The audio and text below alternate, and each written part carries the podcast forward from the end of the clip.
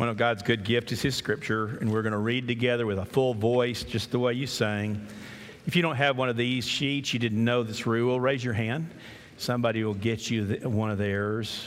Just we want to all read together. Anybody? Here we go. Let's read. Now Israel loved Joseph more than all of his sons because he was the son of his old age, and he made him a very colored tunic. His brothers saw that their father loved him more than all his brothers, and so they hated him and could not speak to him on friendly terms. Then Joseph had a dream, and when he told it to his brothers, they hated him even more. He said to them, Please listen to this dream which I have had. For behold, we were binding sheaves in the field, and lo, my sheaf rose up and also stood erect Behold, your sheaves gathered around and bowed down to my sheaf. Then his brother said to him, Are you actually going to rule over us? Or are you really going to rule over us? So they hated him even more for his dreams and for his words. So they sent a message to Joseph saying, Your father charged before he died, saying, Thus you shall say to Joseph, Please forgive, I beg you, the transgressions of your brothers for their sin, for they did you wrong. And now please forgive the transgressions of the servant of the God of your father. And Joseph wept when they spoke with him. Then his brothers also came and fell down before him and said, Behold, we are your servants. But Joseph said to them, Do not be afraid for am I in God's place? As for you, you meant evil against me, but God meant it for good in order to bring about this present result to preserve many people alive. So therefore, do not be afraid. I will provide for you and your little ones. So he comforted them and spoke kindly to them. Thank you.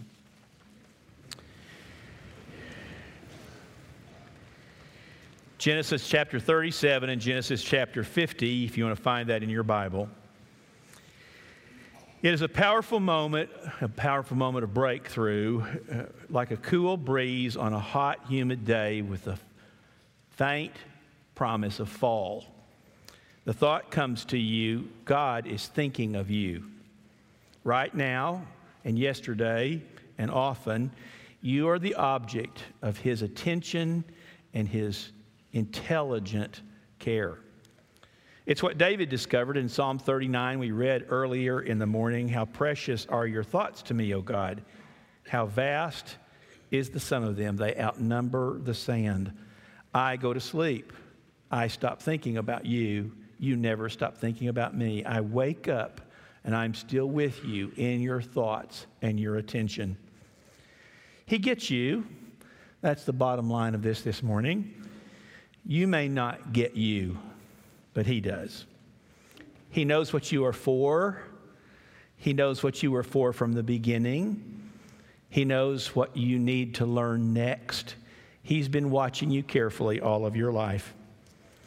4,000 years ago, a young man named, made a similar statement.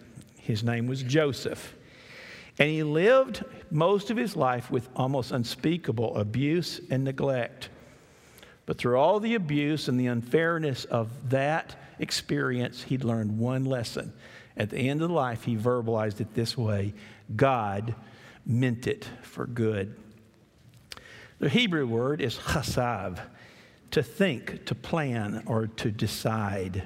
God thought or planned or decided to do good with my life.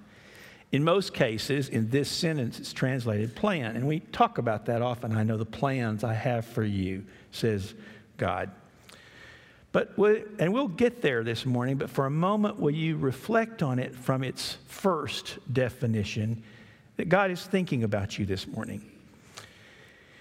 He thinks about you in a way, very different way than the world does. He, he thinks about you different than your friends do or even than you do his assessment of you, his sense of your value and your purpose in the world is not necessarily what you've been thinking. Oh, he has this high and valuable and deep view of you. He's been thinking about you.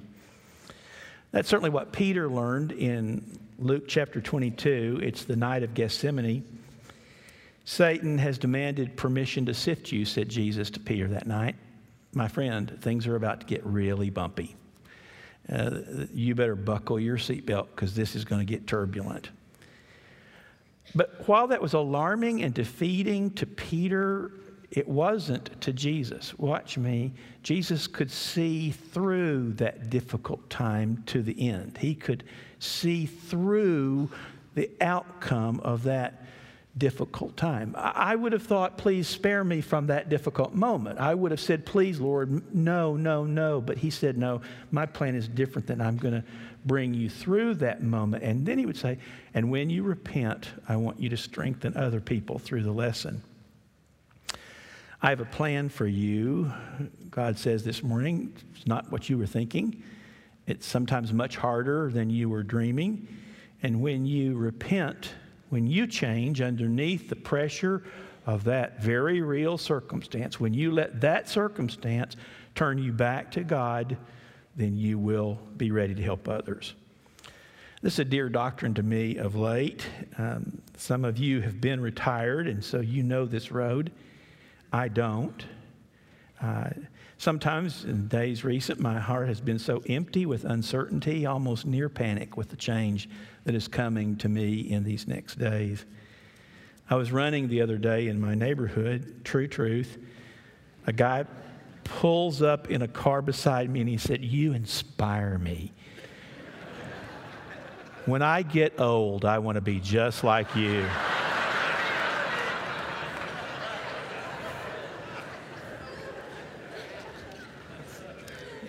Don't panic, says the Spirit. Keep walking, Don. You don't know where this road leads, but I do. Will you say it? God has been thinking of me. God has a plan for my life. He knows me. He's been watching with attention in my life. If so, there will be a dream that you will need to embrace a hope and a picture of the future that you will need to hold in your heart. You can't have God's hope on your skin. You have to let it deep within your heart. You have to embrace it uh, as His good promise. Now, maybe it will be a literal dream like Joseph in our story. Maybe at night you'll wake up and see a dream. Maybe it'll just be a, a vision of what He would have you to do with your life. Chapter 37 of this reading will tell how a young man began to receive those dreams and began to think about life in terms of being lived for God and with God and with the outcomes belonging to God. It wasn't self generated, it cannot be self generated. You cannot use God for your own ambitions. It has to come from Him, what you always were for and what He wants for you. Wednesday night in prayer meeting, Larry asked us to read 1 Corinthians 2 9. Eye hath not seen, nor ear heard, all that God has prepared for those who love him. Eye hath not seen, nor ear heard everything that God has prepared for people who love him. You have no idea what God made you for. You have no concept of the high and noble and good purpose for which he made you. And so part of knowing that God is thinking about me is me to think about Him and open my heart to that dream. Is this dream alive in you this morning? Have you lived sadly content only with survival or with the small scrap of, sca- of safety in this unsafe world? Have you ever embraced that God made you for Himself? And sent his son to die that you might be his friend and walk with him in eternity as his friend. Will that make other people uncomfortable? Yes, probably. People who don't want God almost always are uncomfortable when somebody else does want God. So Joseph found that loving God didn't actually solve problems, it made them. It created difficulty in his family. Um, but God isn't in marketing, He doesn't monitor how people are receiving His truth. He works in labor and delivery. And he rejoices if a single person this morning is birthed into this noble, grand vision. One person. One person who said, I get it now. He made me for himself. He has chased me down in Christ, and I will take upon myself that new life. Heaven rejoices. If God has a plan for you, there's a dream that you're going to need to embrace. You're going to need to open your heart to it and let it speak to you. There'll be discouragements that you'll need to resist. This will not be easy. Don't fool yourself. What I'm asking of you this morning, what the Spirit of God is inviting you to do this morning, is not easy at any level. The path that you are about to take at no point will be about making the old you comfortable. It is not about that. Potiphar's wife will come after you. Your brothers will resent you. People who you helped in jail will forget all about you and feel no obligation to help you in return. And the only saving grace, the only saving grace, is that God Himself will be faithful to you. He will be your friend. Everybody else may back out on you, but this great God will not. He will be faithful. If that is not enough for you, then you're probably not ready. If it isn't enough for you to say, I put my hand into your hand and we will walk the rest of these days together, you teach me to be the child that you made me to be. If that's not enough for you, you're probably not ready. But if you are, if you are, if you're that one person or thousand who say, I, I hear you, preacher. I hear what the scripture has been saying to me my whole life. In fact, it, it isn't even your voice I hear. I hear the voice of God calling me to Himself. If you will then take that calling and stand up against all discouragements and say, This may get hard, but I am not going to give up. I am going to do what God's calling me to do, then you are ready. In the morning, when I rise, give me Jesus. In the morning, when I rise, give me Jesus. Steve Brown used to say, You never know that Jesus is all you need until Jesus is all you got. That's when you learn this best of all lessons. I know, I, I, I know that this is the one moment where you have to say again that your flesh can't be in charge. This is when you pick up the cross eh, daily and say again, Remember what I promised you when I was a teenager? I pick it up again today. Remember what I said to you when I first loved you? I pick that up again today. I will do what you are asking me to do. There will be discouragements to resist, but there'll be dedications to renew. Years later, his brothers slither into the palace. They are needing his help now, and he recognizes them, but he looks like an Egyptian, and so they don't recognize him. With emotion and cunning, he begins to unwrap the early trauma of his life. And if you've ever had childhood trauma, you know the power of it. A thousand times a thousand, he has asked himself this question Did my dad know? Were they all in on it? Why did they do this? What did I do to cause them to hate me this way? He's had a thousand questions all of his life. And now, with them standing before him, he begins to probe that dark childhood trauma. But not for the purpose of revenge. He's past that now. The same young man who did not sleep with his boss's wife now knows that hatred is not God's will either. Resentments for your past have no power to make you godly. Going back to them a thousand times will not find you water for this journey. The resentments of your past have no power to make you godly now. You've got to let them go, turn toward God, choose something higher, and let Him get you down this road. Now, apart from that decision, the world will have its influence on you, and you repeat this cycle a thousand times. Why did it happen? Why did they hate me? Why did you let that happen? You'll go back to that. Only at that moment where you say, I, I get it. You are worthy of my life, and I will give you my life from this moment forward. That's what Paul is saying in Romans 12. Don't be conformed to this world. They don't know what you're for anyway. Why would you let them counsel you? Present your body as a living sacrifice, Stop telling God how hard your life has been.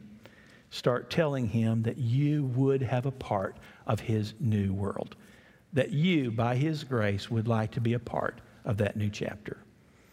And the grand purpose, the grand purpose that will emerge, the magnificent obsession. Joseph said, I see now that God was doing all this that others might be saved. Now, salvation for him was a physical thing, that they'd be saved from the famine, that they would have food. For us, it is a spiritual salvation, something even deeper. I see now that even in my hard times, God was at work so that others might be saved. Tuesday night in Fellowship Hall, our, our Fellowship Hall was filled with pastors from all over the city planning a crusade in October. Crusade 300 is what they're calling it. And they dreamed with tears that other people might be saved. I wondered at the energy of that room, the joyful shouts, the real tears that people might be rescued from a life without God and restored to Him. Is that passion still at the center of this great church?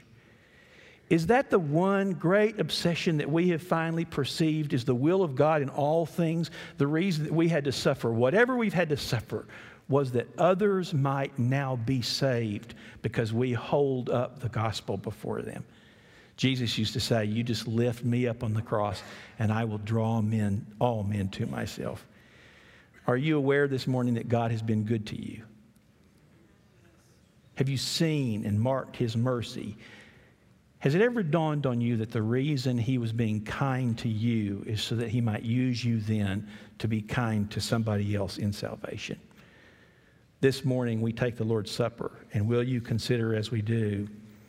This is the Lamb of God that takes away the sin of the world. He had no small goal when he gave his son to die on the cross. This is the Lamb of God that takes away the sin of the world.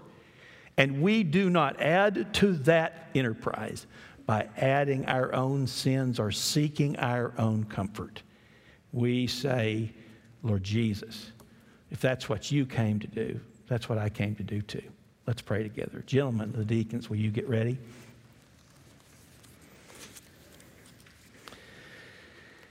God, if you're thinking of us this morning, every one of us hairs on heads and sparrows that fall, and every single person in a seven billion populated world you know. Not only you know us, you've watched us with care, and you know what we are for, and you know that a secular age can never produce that ever. Instead, uh, your sweet first will for all men is that they come to be reconciled to you in the person of your Son. Today we gather around his table. We remember him, his courage, his surrender. And we think, if you've been thinking of us, then today we're going to think about you. In Jesus' name.